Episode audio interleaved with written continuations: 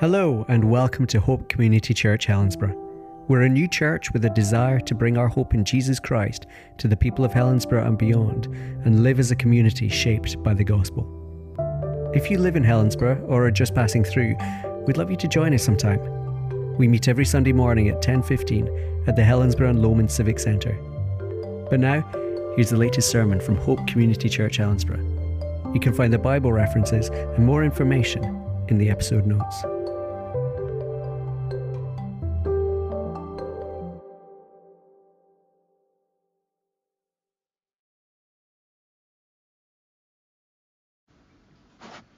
Our reading today comes from Luke's Gospel and chapter 1. And we're going to read from verse 26 through to the end of uh, this section here uh, at verse 38. So, Luke 1 and verse 26. In the sixth month, the angel Gabriel was sent from God to a city of Galilee named Nazareth, to a virgin betrothed to a man whose name was Joseph, of the house of David and the virgin's name was Mary. And he came to her and said, Greetings, O favored one, the Lord is with you. But she was greatly troubled at the saying, and tried to discern what sort of greeting this might be. And the angel said to her, Do not be afraid, Mary, for you have found favor with God. And behold, you will conceive in your womb and bear a son, and you shall call his name Jesus. He will be great, and will be called the Son of the Most High and the Lord God will give to him the throne of his father David, and he will reign over the house of Jacob forever, and of his kingdom there will be no end. And Mary said to the angel, How will this be, since I am a virgin? And the angel answered her, The Holy Spirit will come upon you, and the power of the Most High will overshadow you. Therefore the child to be born will be called Holy, the Son of God. And behold, your relative Elizabeth in her old age has also conceived a son. And this is the sixth month with her, who was called barren. For nothing will be impossible with God. And Mary said, Behold, I am the servant of the Lord. Let it be to me according to your word. And the angel departed from her. Amen. We give thanks to God for his word. Well, you'll maybe remember that immediately after uh, our Queen died a, a, few months ago, the King, Charles, became King. Immediately, as, as, as, as, as, as soon as she died, he was officially King. And he'll have his official coronation next year, but he was King immediately. But a, a few days later, on the Saturday, I think, uh, something called the accession, uh, accession, accession, I don't know, council met uh, and a proclamation was signed by some important people, uh, and it was read aloud from a balcony at St James's Palace. Uh, and this kind of made it official. This was the announcement here is the king. Here is your king, uh, people of Britain, King Charles III. Point of that is to, to say what we have here in the passage that we read is an announcement of a king, of a much greater king than any human king, we're still a few weeks away from Christmas uh, right now. Some of you, I'm sure, will be well into the Christmas spirit. Some of you will be thinking it's a bit too early uh, for all this. We've got weeks uh, to go. But what we have is the announcement of what is happening uh, at Christmas here. We are being told who is coming. Maybe we felt we knew enough about King Charles when he was announced because he's uh, been in the, the, country over 70 years. But uh, we need to know about Jesus. We need to know about our King. And that's exactly what the angel Gabriel does when, when, when he meets with Mary. He tells her that she's going to give birth to this child, but he also tells us who this child is. And, and that tells us why this child matters to us. Not just 2,000 years ago, but matters to us today. We, we need this, this child. We need this announcement. We need to, to see it and to see what it means for us. Because what we have here, it's the beginning of Christmas. It's the, uh, the, the, beginning of the end of the, the, the, story of the Bible. We're being told that this is the king that, that the, the whole world had been waiting for. And finally, here he is, the king that we need. We've been looking at the story of the Bible in our services. Um, and this is where the plot accelerates. God uh, begins the end of his plan of salvation. You know, we saw how he created everything, how Adam and Eve messed it up. Um, And then God chose his people. Remember, he spoke to Abraham. And then the people got a king, and the kings just kept messing up and messing up. And last week we saw they were put into exile and they lost their kings. And uh, between then and Christmas, they'd, they'd got back to their land, but there was no real king. Things just weren't the same. Um, and so they needed hope. Uh, and this is the pivotal moment. This is God saving his people. This is the, the, the beginning of the story that takes us to the cross, where we get uh, to, to, to the happy ending of the resurrection. But the, the question that this passage answers is who is this child? Who is Jesus? Who is it that's going to be born at Christmas? This is what the announcement tells us. And I think we'll see three things today. First of all, the, the child born is the king that we long for. Second of all, the child is the king that we need. And third of all, that this child is the king of kings. So first of all, the king that we long for. And how much, how much would we like uh, some political leader uh, to come and to say that they've found a way to solve the cost of living, they found a way to stop any wars happening, terrorism, poverty, debt, bring house prices down without making our mortgages huge and so on. Obviously, probably not going to happen uh, anytime soon, whoever uh, is in power. But, but that's just one of the ways. We have a longing within us, don't we? We want someone to come and to, to fix the problems. We want someone to come and to, to know what they're doing, to deal with it, uh, to make things right. We have a, a, a longing in us. And in fact, all of us, to some extent, we want things to be better in this world, don't we? We want things to improve. We want good life. We want everyone uh, to, to be happy, to be content, to be provided for. Uh, and it's no wonder that to be to be seen as progressive is is is, such a, a, a, good thing because of course we all want things to be better, and, and even people who perhaps look back to the good old days uh, and think weren't things so much better back then. It's the same thing, really, isn't it? We want, we have a longing for what we perceive to be good. We want things to be better, uh, whether we've lost it or we've just never had it. We want something. We want our whole lives to be good. And as we read our passage, we, we maybe don't see a longing on the, on the face of it. But when we remember what the nation of Israel has been through, the, the, the kings failing, the exile, um, they've returned to their land, as we said, but then uh, the Roman Empire came into power uh, after the Greeks had been in power, uh, and now they're under Roman control, and they have some freedom, but they're not really in their, they're, they're not really themselves. Uh, had ended, but it hadn't really at the same time. Things just weren't the same. Uh, uh, and although they had King Herod, he was appointed by by Caesar. It just it wasn't right in their eyes.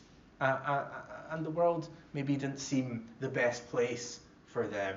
And especially when we remember, as we were singing in Psalm 89, and, and as we've seen before, God had promised the Israelites, you're, you're going to have a king, David's offspring, and he's going to be king forever. Uh, uh, and you're always going to have him, and uh, everything's going to be good. That's, that's what they, they felt God had promised. And it seemed like God hadn't kept his word. It seemed like things just hadn't worked out how they were supposed to. And so they were desperate for a king. They were desperate for someone to rescue them. They had that longing. They wanted to be ruled over by God's king. They wanted the world to be as they thought it should be. They kind of had things a bit wrong because if you read the gospel stories, you get the hint that what they wanted was a king who was going to be a warrior and would fight the Romans and would just drive them out, and then the Israelites could be in their little patch of land and just be left alone that's not really what God wanted for them. God gives something so much better, so much greater, as we're going to see the king that we need and, and, and the king of kings.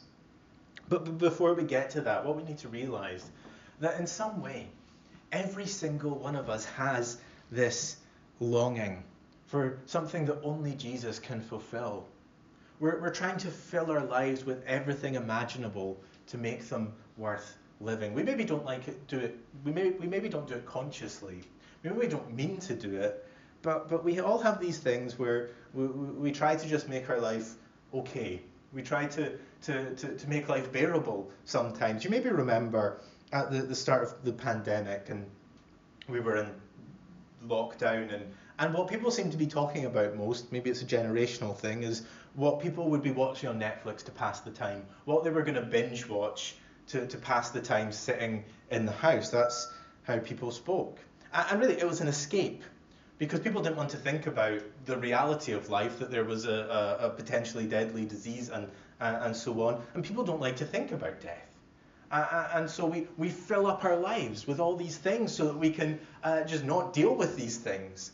Because uh, we're, we're, we're, longing, we're, we're, longing just to, to be left alone, to be content, to, to make life worth living. And, and to think about the end doesn't make life now worth living, does it? At least in the world's philosophy. And it can be in so many different ways. It might be materialism. Um, you know, if we have more stuff, then we've, we've kind of made it in life, or we can keep ourselves busy. Um, the sad irony, I suppose, is that Christmas has kind of become something that, that looks to artificially fill these longings, doesn't it? You know, we're saying, write your list. What do you want for Christmas? Let's get all this stuff.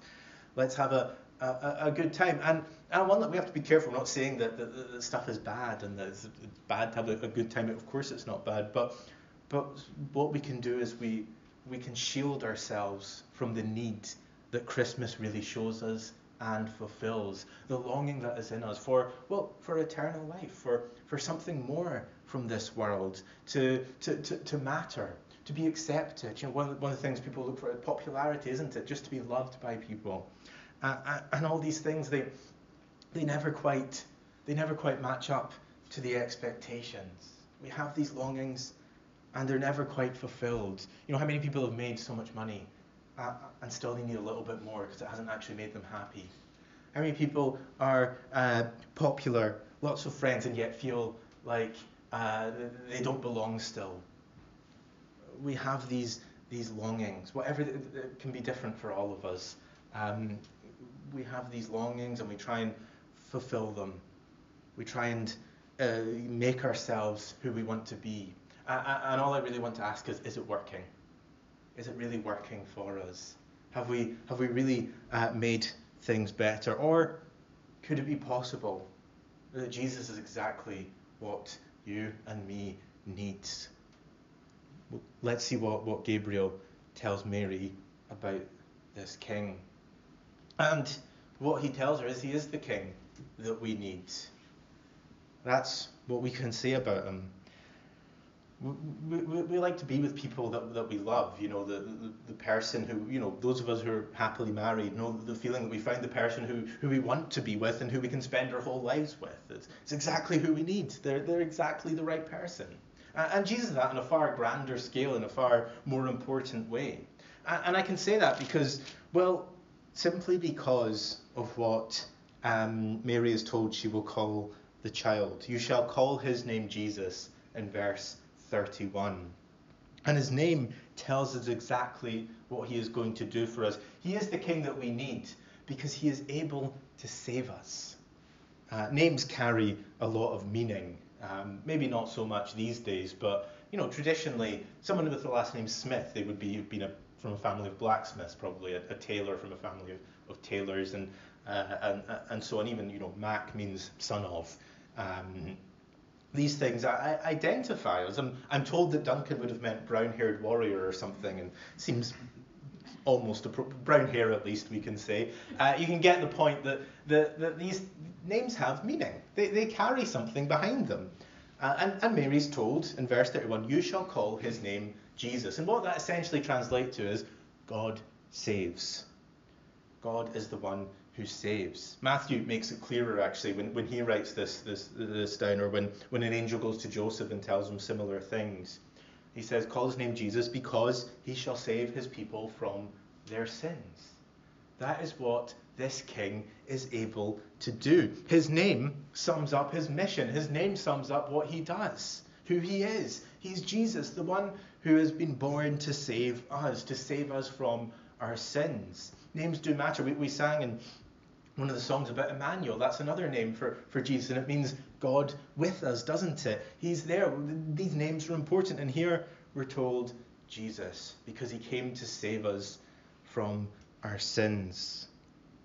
The thing that, that, that causes all our, our, our disordered longings, the things that, that, that, we think will help us, the things that you know, we place our, our love in the wrong place. It, it's sin that causes that. It's the wrong that we do. We're looking for the wrong answers. And it's the wrong done against us when we are sinned against. And it's the, the brokenness of the entire world around us. And, and, we know things aren't right, and that's why we long for something more. As we've said, but our solutions are often so clumsy and not very well thought out and, and cause more damage. You know, the person who thinks that if I if I'm if I'm married, if I have someone who loves me, then I'll be someone. Well, they either end up with a string of disappointing relationships, or they put huge expectation on their partner to make their life worth living, and you know that's not healthy. Uh, and that's just one example. And you know, the person who looks to money finds its worthlessness, but keeps looking for more because they might just fill the void with a few pounds more. Sin has damaged us and the world in so many ways. It's sin that is the problem. We like to blame others, we like to blame circumstances. But sin, our sin, is the problem.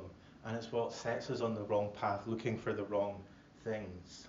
But the good news of Christmas is the announcement here is that this King is the one who is able to save us to rescue us. And that's exactly what he's come to do. He's come to rescue me, me and you from our sin. Uh, we worry so much about our circumstances and we, we, we fret with anxiety over, and these things are uh, important. Again, don't misunderstand me.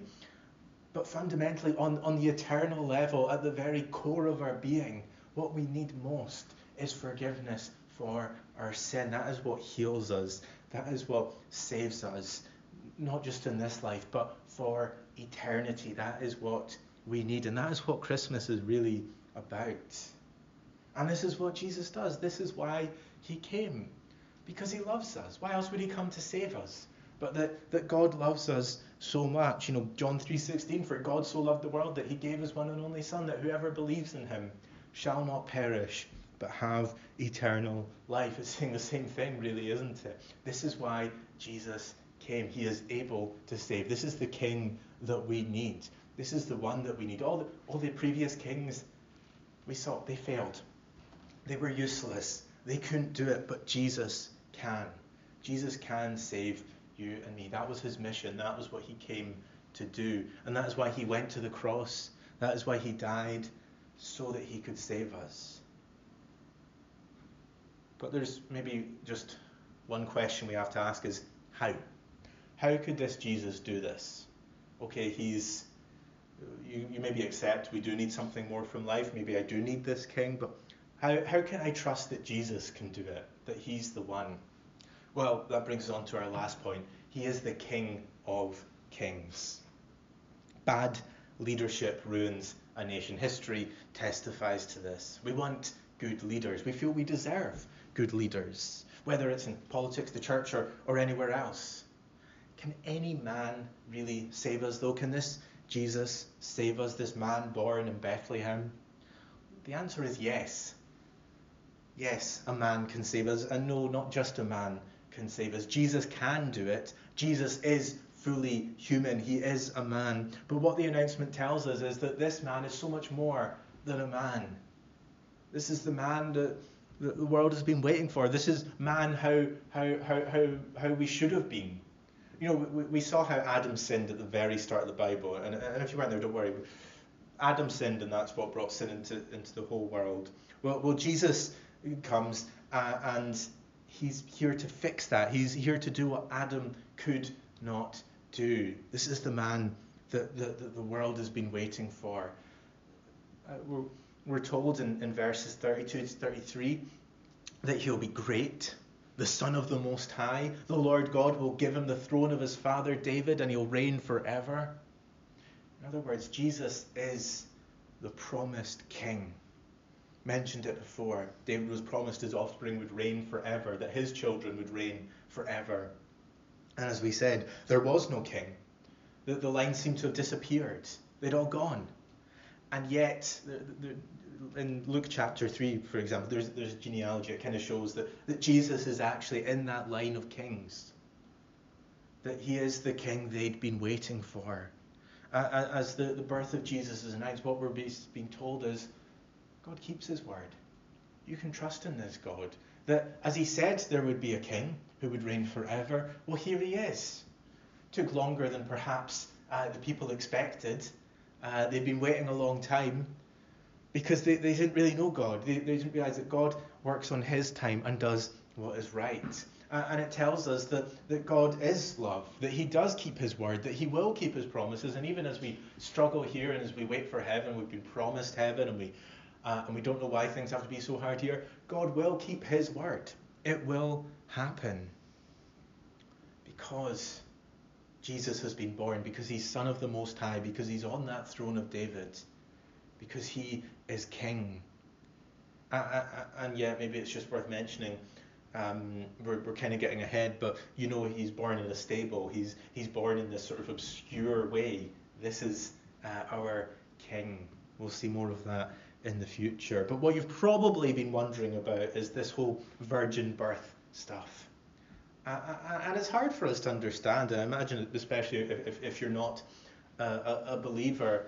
Um, but I think it's worth saying that if you believe in God, uh, and, and, not just in a God that we kind of create ourselves, who kind of just fits into to our viewpoint, but, but one who is all powerful, who is, who is the creator, who is the, the King of Kings, then is it really a stretch to imagine that he has the power to do this miraculous, yes, it is a miraculous thing. But it's important that it's done this way because it was the way he had to do it. Mary has this favor with God and will have a child in this way, conceived by the Holy Spirit. And it, it is impossible, humanly speaking. And, and even for the Jews who, who, who believed in miracles, it, it seemed impossible. But uh, as it says, it will be possible. All things are possible with God. You know, that's not just a verse for, for sport. In fact, it's not a verse for, for you know, sports people uh, achieving their dreams and goals and so on. It's a verse for what God does. He does the impossible, and this is what he does here. Um, but the, thing is, again, what we're being told is this child is, is more than just a man.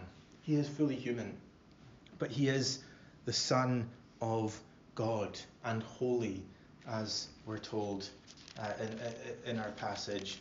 He is the Son of God. He will be called holy, the Son of God, as verse 35 says. The astonishing thing that we're being told that is being announced to us this child is not just a man, fully human, fully human in every way. He will be hungry, he will be tired, he will be tempted, he will cry as a baby, as every baby does, and, and so on. But at the same time, amazingly, what the, the virgin birth, what this announcement is telling us, is that this child is God. That's what the Son of God means. A, a Jew reading this, who, who, knew the Old Testament, would read this and, and, would be horrified because it would seem so blasphemous. Um, but there would be no mistake that what was being announced was that God Himself was coming to earth, was, was taking on flesh, was becoming human. The Son of God is Jesus, and the Son of God is God. What we have is what, what Hark the Herald Angels sing calls the, the incarnate deity. Incarnate is just another way of saying God became man, or as John puts it in his gospel, the Word became flesh. That's what's being announced here. It is revolutionary. It's shocking. It, it, it's amazing, though, because, and it, and it matters, because it's the only way that any one of us could be saved. That is how he can do it because he is God. He is the King of Kings. We needed him to enter our world to rescue us. Human kings, we said, failed time after time after time. They couldn't lead the people, they couldn't save them. And it's still true. We can't save ourselves. No other person can save us. We can't be forgiven our sins. We can't have our longings met by trying really hard, by being our own definition of good people. We just can't do it. We can't fulfill our deepest longings by filling our lives with whatever. No matter how happy these things might make us for a short time, they will not be with us forever.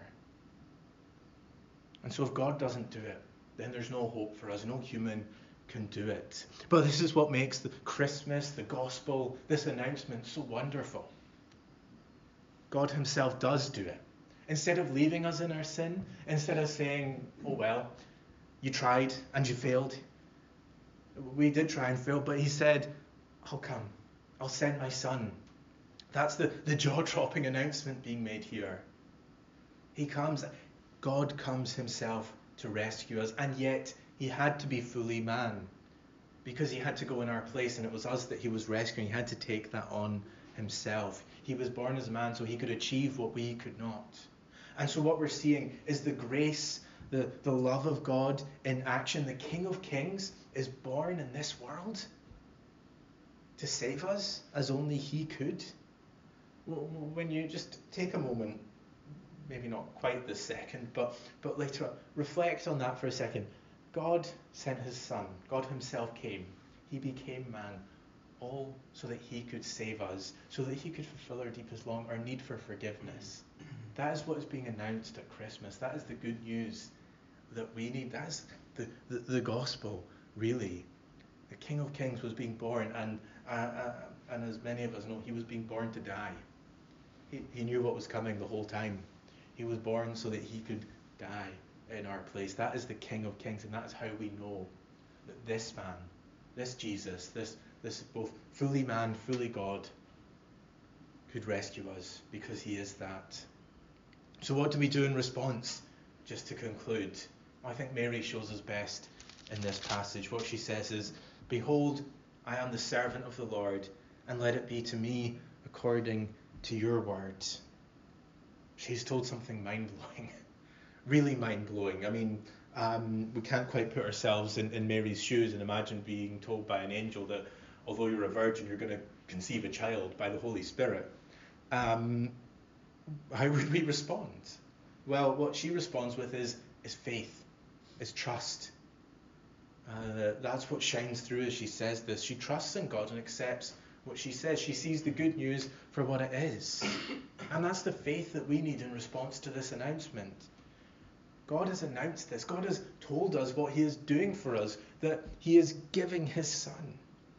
What can we do but accept joyfully that the King of Kings has come so that we can be forgiven, so that we can be healed of all our sin and its consequence? One day we will see a world where all its consequences are gone, where everything is perfect. What we have here is the announcement of hope, hope dawning in this world, an announcement we must cling to, hold on to, that, that, that Jesus is coming. And as we look on this side, he has come, that the King of Kings has been born on earth so that we could be rescued, so that we could be forgiven, so that we could be healed. What can we say? I am the servant of the Lord. Let it be to me according to your word. Trust in what he says. He has done it for you and for me. May God bless each one of us.